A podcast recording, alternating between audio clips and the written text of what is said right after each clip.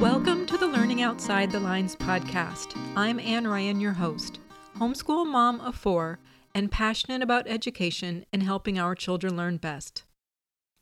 Welcome back, everyone. I hope you're having a great week so far. I know it's that time of year because as I look at Facebook groups, they are inundated with posts asking what they should use in the next year. They're asking about new science programs, new language arts programs. They're asking about all things planning. And as we kind of start to wrap up this school year, I know some of us homeschool year round, but even sticking with the traditional school year calendar, a lot of people are starting to wrap up their year in early May, late May, maybe early June. And so a lot of people are looking at what they're going to do for next year if they're not going to stick with the same program. Now, I want to start with saying that I'm not a big uh, proponent of having to finish a program in one year. If you are using a program and it's working for you and you're feeling rushed because you're not finished with it, who says you have to finish that in one year? You are on your own schedule.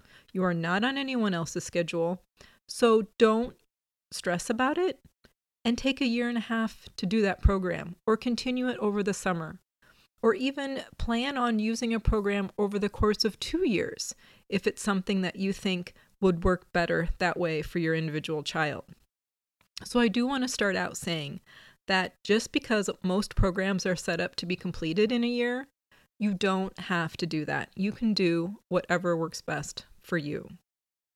So, that being said, let's talk a little bit about where I'm coming from. I've been homeschooling now for 14 years, so I've kind of done it all. I've been very classical, I've been Charlotte Mason, I've done some Montessori kind of things early on. I've done a lot of eclectic, relaxed kinds of stuff. My oldest that has graduated now and is 20, he did uh, mostly unschooling for his high school year, which does not mean that he was not learning, but that he was doing his own thing. He was basically doing his education based on his interests and what he really felt he needed for those couple years. So we've done a little bit of everything. Right now, I've got an elementary student, I've got a middle school student, and I have a high school student. And so I have things across the board. Some might think that I have a lot of planning and a lot of organizing to do, but no, not really. That's not true. And let me tell you why. We do some very basic academics with programs throughout the year, and we mostly homeschool year round. So we have a math program that we follow. We do language arts, mostly Brave Writer style, though a few other things here and there. We don't do grammar every year. We do, however, do grammar around third, fourth, fifth grades, maybe sixth, depending on the child. And we'll typically use a workbook for that. Like Growing with Grammar is one of the programs that we've consistently used. But other than that, we don't use specific programs every year. We do not use boxed curriculums. We do not use things like that at all. For science, for history, for social studies, for things like that, we are very interest based. So we go based on what my kids are interested in, and then we go all in. So whether you call that project based learning, depending on how it's formatted, or unit studies, we, we kind of perhaps do a mix of those depending on the child and depending on what the topic is. But we are very interest based, child led, we are relaxed, however, like I said, we do follow a few things pretty consistently for the basic academics of language arts and math. So that's kind of where I'm coming from. However, like I said, I've done a little bit of everything through the years, so I totally understand the mindset of planning and researching and what am I going to do for next year. So, I want to give a few tips and I want to give a, a, little bit of advice to help out people as they're going through this.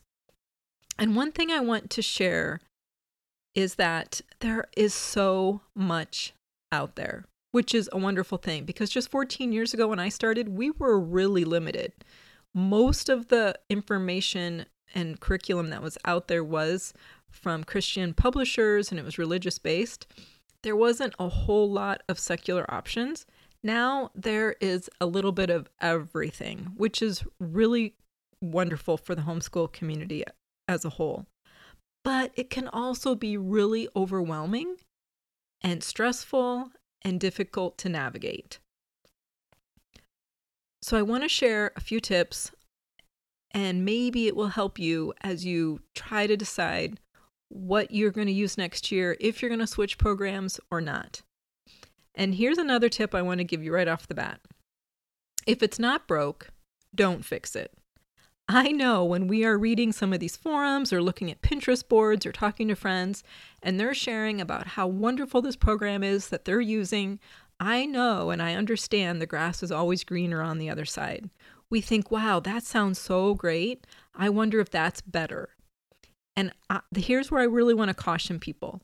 Like I said, if it's not broke, don't fix it. If your child is being successful and they are learning and they're doing well with the program, leave it alone. Keep going with it. Don't try to mess with that. Because what happens is every child is different. So while some of these programs are wonderful and working for other people, they don't work for everyone. They just don't. And sometimes they don't work for the parent. So I throw that out there because a lot of times a program might be really great for a child, but a parent really struggles and has a hard time teaching it for whatever reason because of how it's laid out, how it's structured, how it's formatted. So the program has to work for both the parent and the student. Sometimes people forget that. Sometimes when parents are researching, they are forgetting their learning style, their teaching style, and their limitations and their strengths and weaknesses. And the, that is something really important that you have to remember. So, going back to changing programs, the other thing I want to stress is that it seems like math programs are always on the chopping block. People want to change math programs all the time. And I understand that you want a program that works for your kids. I totally understand that. So I'm not saying you should never change. However, I really think that you should think really long and hard before you switch a math program. And that is because math programs cover different concepts and different skills in different ways and in different schedules. Some might cover multiplication in second grade, while another one does it in first grade, or some programs might cover decimals in third and another one in fourth. Whatever. They're introduced at different times, they cover concepts differently. And that's okay. That's not a bad thing. That's fine. Each program has its strengths and weaknesses. And there are lots of really great math programs out there. The problem is is when you're changing math programs every year, you are inevitably leaving gaps in their math knowledge because these programs cover things at different times and in different ways. When you're switching up math programs so often, you may be switching up from one in third grade to fourth, and the concepts you have not covered yet in third grade, but you're going to this new program thinking you're going to cover it, that new program already covered it in third grade. So that's just something to think really hard about. When you're struggling with a math program, make sure you're looking at why. Why are you struggling? Is it just a, single concept that you're struggling with? Is it the format? Is it online versus text? Is it the way it's presented? What is it about the program? Really try to do some research and hard thinking and asking of questions of your child of why a math program is not working because that can often help you not only maybe solve the problems immediately with that specific program, but it can also help you then if you do find that you have to switch to another program. You can realize that, okay, this other program was a spiral program and that was not working for them. They really need a mastery program. And those are two terms that are used with math programs. A spiral has a lot of review of concepts throughout the program. A mastery program does not. It will cover a program or a concept or a skill until it is mastered and then it moves on to the next thing and it doesn't have nearly as much spiral or mu- as much review in the program. And those different programs work better for different kids. So I happen to have kids that need the spiral uh, approach, and that is what works for them. Other kids are going to not do so well with that, and they would do better with a mastery program. So, that again is just something to think about and to really dive into when you're looking at programs and why you might want to switch out. Okay, let's jump into talking about new curriculum, new programs, new planning. I know a lot of you might be going to Facebook groups or perhaps Instagram or Pinterest or wherever, and you're asking these questions. You're asking questions about what should I use for science for fourth grade? So, first of all, I want to pause and say that's not enough information. When you're asking that, what you really need to do is add a bunch of details. You need to add in perhaps budget information. You need to add in whether you want an online program or a text program or a living books kind of program. Do you want a lot of experiments or you don't want experiments? Do you want virtual experiments or in person hands on experiments? Also, is your child a independent learner or he needs a lot of handholding? Are you looking for something very structured, very formatted, or more of a looser theme based kind of program? These are all things you need to think about. And that's not said to overwhelm you, but it's to help you hone in on programs that you want to really look at. Because when you throw out there on a board that I'm looking for a fourth grade science program, you're going to get everything under the sun. And that's not really going to be all that helpful to you because you're just going to be overwhelmed with all the choices that are thrown at you. But if you can narrow that down by offering more information, then the people can then answer you with suggestions that meet your criteria. And that is what is very, very helpful to not only the people that are responding to you because it's saving them time. They won't respond if they don't have an idea that meets your criteria but it helps you so you don't have to weed through so many different options that really are not a good match for you. So first off, let's start out with the big a big question. Are you looking for a religious curriculum or a secular curriculum? Because that makes a difference. That's a huge key point for people when they are starting to look for curriculum. So start there and then you move on. What's your budget? Is it something you can spend a lot on or not so much? Because again, that will narrow down your options in a tremendous way. But when you're thinking about the budget, also think about how many kids do you have to use for this? If you only have one child and you have a more limited budget, then that's something to think about. But if you're going to be using this for three or four more kids down the line, then you may be able to spend more money than you originally thought because you won't be spending that money in the future on the same program. Also, another huge criteria is do you want something that is online or do you want something that's actually books and paper? So many people are doing more and more programs online, which is wonderful. But even with online, do you need things that are streaming or do you want things that are are on DVD because you don't have consistent Wi-Fi? That's another huge thing, especially for people that are traveling if they don't have consistent Wi Fi. A streaming program is not going to probably be the best choice, but something that comes with DVDs or CDs, then yes, that would be great. Then you have to make sure, though, that your computer is compatible with whatever the program is. For paper and book programs, you have to think about do I is the program just one text and one workbook? Is it multiple books? Is it a lot of things I have to print out on my copier? Or is it something that I actually get all of the information up front, all the worksheets or whatever it might be? Because a lot of people don't have the ability to print out a lot of stuff and they need it to be in a workbook format or they need it to be something that they can just purchase all the pages. Again, all those are things you need to think about. Most of the things that I know of can usually be printed in black and white, but there's probably some things that do need to be printed in color, and that's another consideration. That's more expensive, and you obviously need a color printer. We do not have a color printer, so we have to always be aware that things are going to be black and white. And if it's something that I would have to print out, let's say for science that is somehow color coded or something, I would have to do that some other way.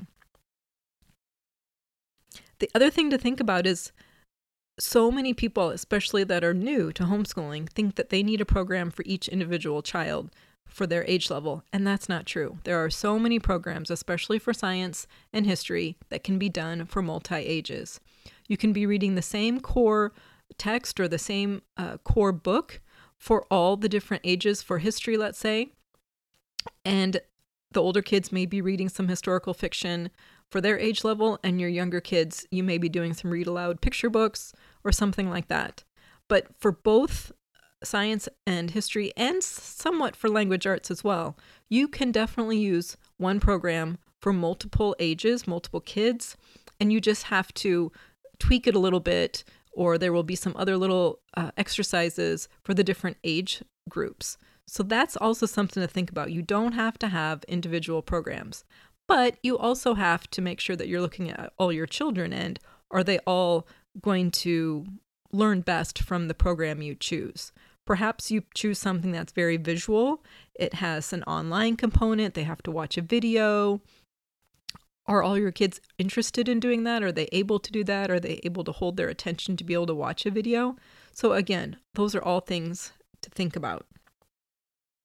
You also have to think about if Uh, curriculum has a lot of books. Like, I know a lot of people like Bookshark or Build Your Library, but those require a lot of books that you're going to be reading. And yes, you can purchase those all at once. You can just get a big box of books and spend, you know, $800 and do that.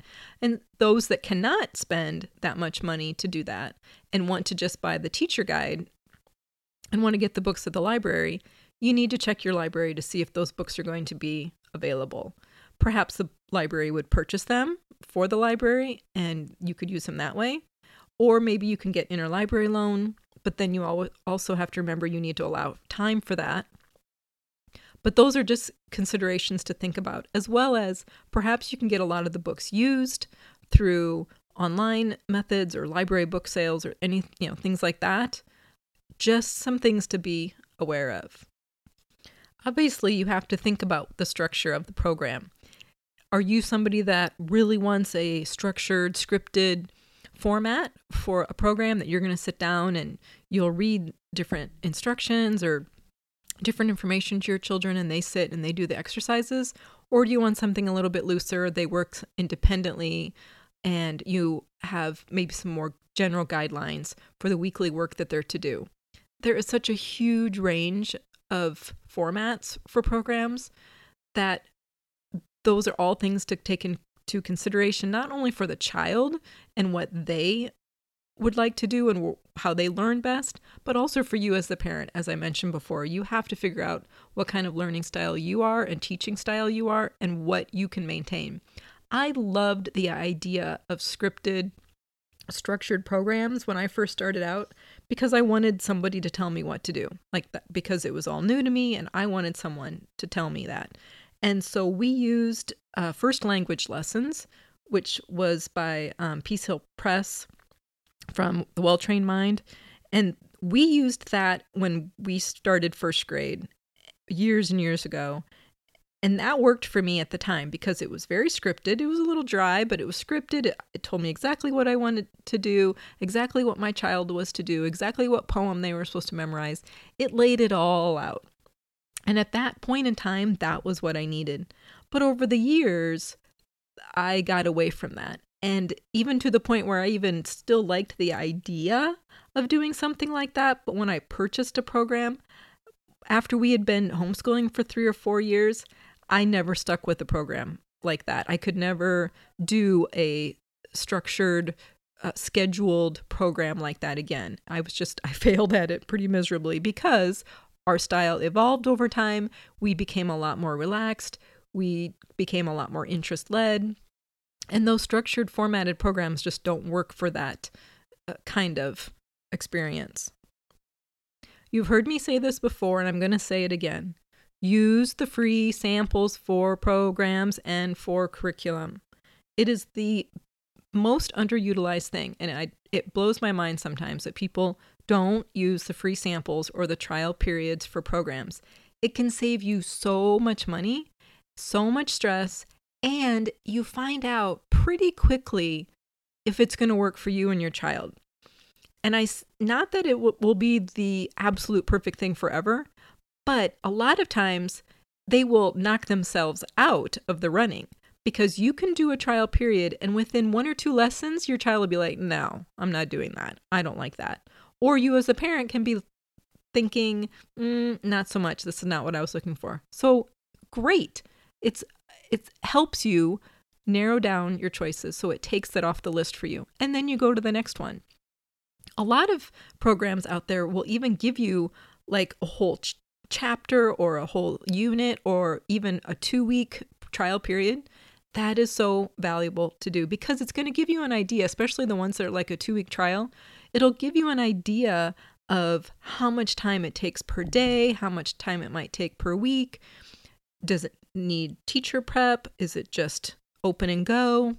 It will tell you a lot about a program that you just can't get from reviews or opinions on Facebook groups just because each person is different. So, some person might say how much they love this program and how it's really organized and it's really great. But then when you go and you do that two week tr- trial, you think, oh, this isn't organized enough for me. Or maybe it's too organized for you, or whatever it might be but you can actually see for yourself what might or might not work. You also find out right away if it's going to work with your computer system. It might be something that you need to upgrade your computer before that will work for you. Or you might find out that, oh, I really like this uh, streaming program, but our Wi Fi is too glitchy and it's not, not going to work. So maybe I need to look at their CD program. Or maybe I need to look at a book program instead of online whatever it might be. But definitely use those free samples. And a lot of times, if they don't have a free sample, call and ask. I had a program that I found that I was a little shocked that it didn't have a free sample, but they didn't. So I emailed them and I said, Hey, I really want to look into your program a little bit more. Can you give me, you know, a two week trial period or some free lessons or whatever so I can check it out? And they were like, Yes. And they did that. So definitely do that. And it was a program that I decided, no, that was not going to work for us. It wasn't what I had thought. So it was valuable that I reached out to them and asked them, and they gave me a trial period so I could find out for myself if this was going to work. I also want to caution, especially new homeschoolers, not to jump in and buy a big box curriculum or a bunch of stuff. If you are new, if this is your first year, and you're just starting out and you're trying to decide what you're going to do, I'm going to tell you to stop. I'm going to tell you not to buy a lot of stuff. I'm going to tell you to instead perhaps focus on a month or two of just hearing your children read to you and you read to them. Just kind of get a feel for what they want to learn about, what some of their strengths and weaknesses are. And maybe just start out with some free things online. There are so many free resources, there's free full curriculums, there's so many free resources out there. Maybe just start with some free things at first, or maybe even an inexpensive workbook if you want to use a workbook for something such as math. If you want to, if you feel like you need a math workbook, go to a, even Costco or Barnes and Noble or Lakeshore Learning. They'll have math books for elementary school all the way, usually up to middle school. High school, maybe not so much. But for high school, there's like Khan Academy things like that. So just be patient. Don't jump in and buy something because I can almost guarantee you that it's going to be a mistake. and that's not supposed to be a an insult or anything like that. Only because it's so overwhelming, it's really hard to kind of narrow down what might work for you. And that it it's best to just kind of go slow try out some things that are maybe are free or a simple workbook just so that you could have more time to try some things out and to talk with people and just kind of wrap your head around what you think you might actually need. And then you can move on to actually purchasing some things. And for those that are experienced and have done this for a long time, my biggest I guess, advice to you since you've already been doing this for a long time is just not to stress so much about doing everything. Because so many times we get this these curriculum programs, packages, and we think we have to do everything. It can be overwhelming, it stresses us out, and then we end up either dropping the program altogether or we just we kind of like quit before we actually finish it. Like maybe we're only two thirds of the way through, it's the end of May, and we just kind of throw in the towel.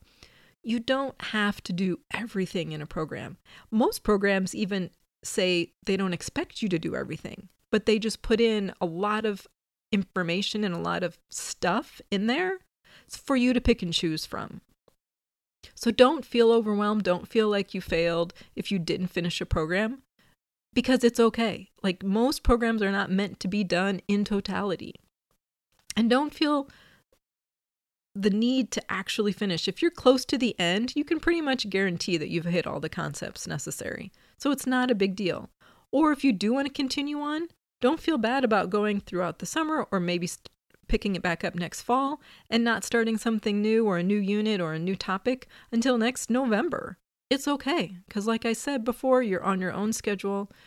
It's okay to work at your child's pace because that's what this is all about. So that was a lot of information. I tried to cover a lot of things pretty quickly, but I'm just trying to kind of throw out some helpful information as people are thinking about choosing some curriculum, possibly changing curriculum, planning for the new year.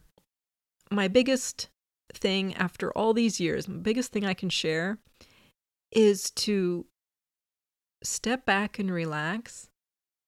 Look at where your kids really are and then follow their lead.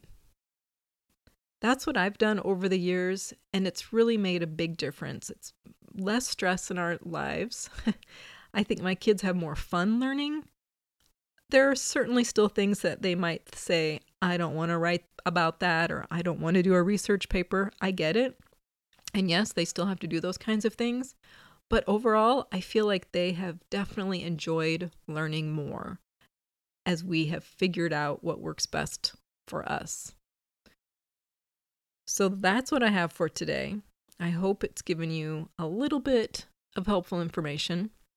If you have not subscribed to the podcast, please do so.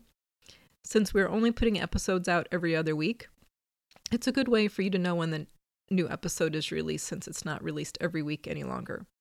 Also, make sure that you check out my Instagram account, Latte Books to Read. I put lots of great stuff on there with our homeschool life and books and lots of fun things that we've been doing. And until next time, don't be afraid to go outside the lines.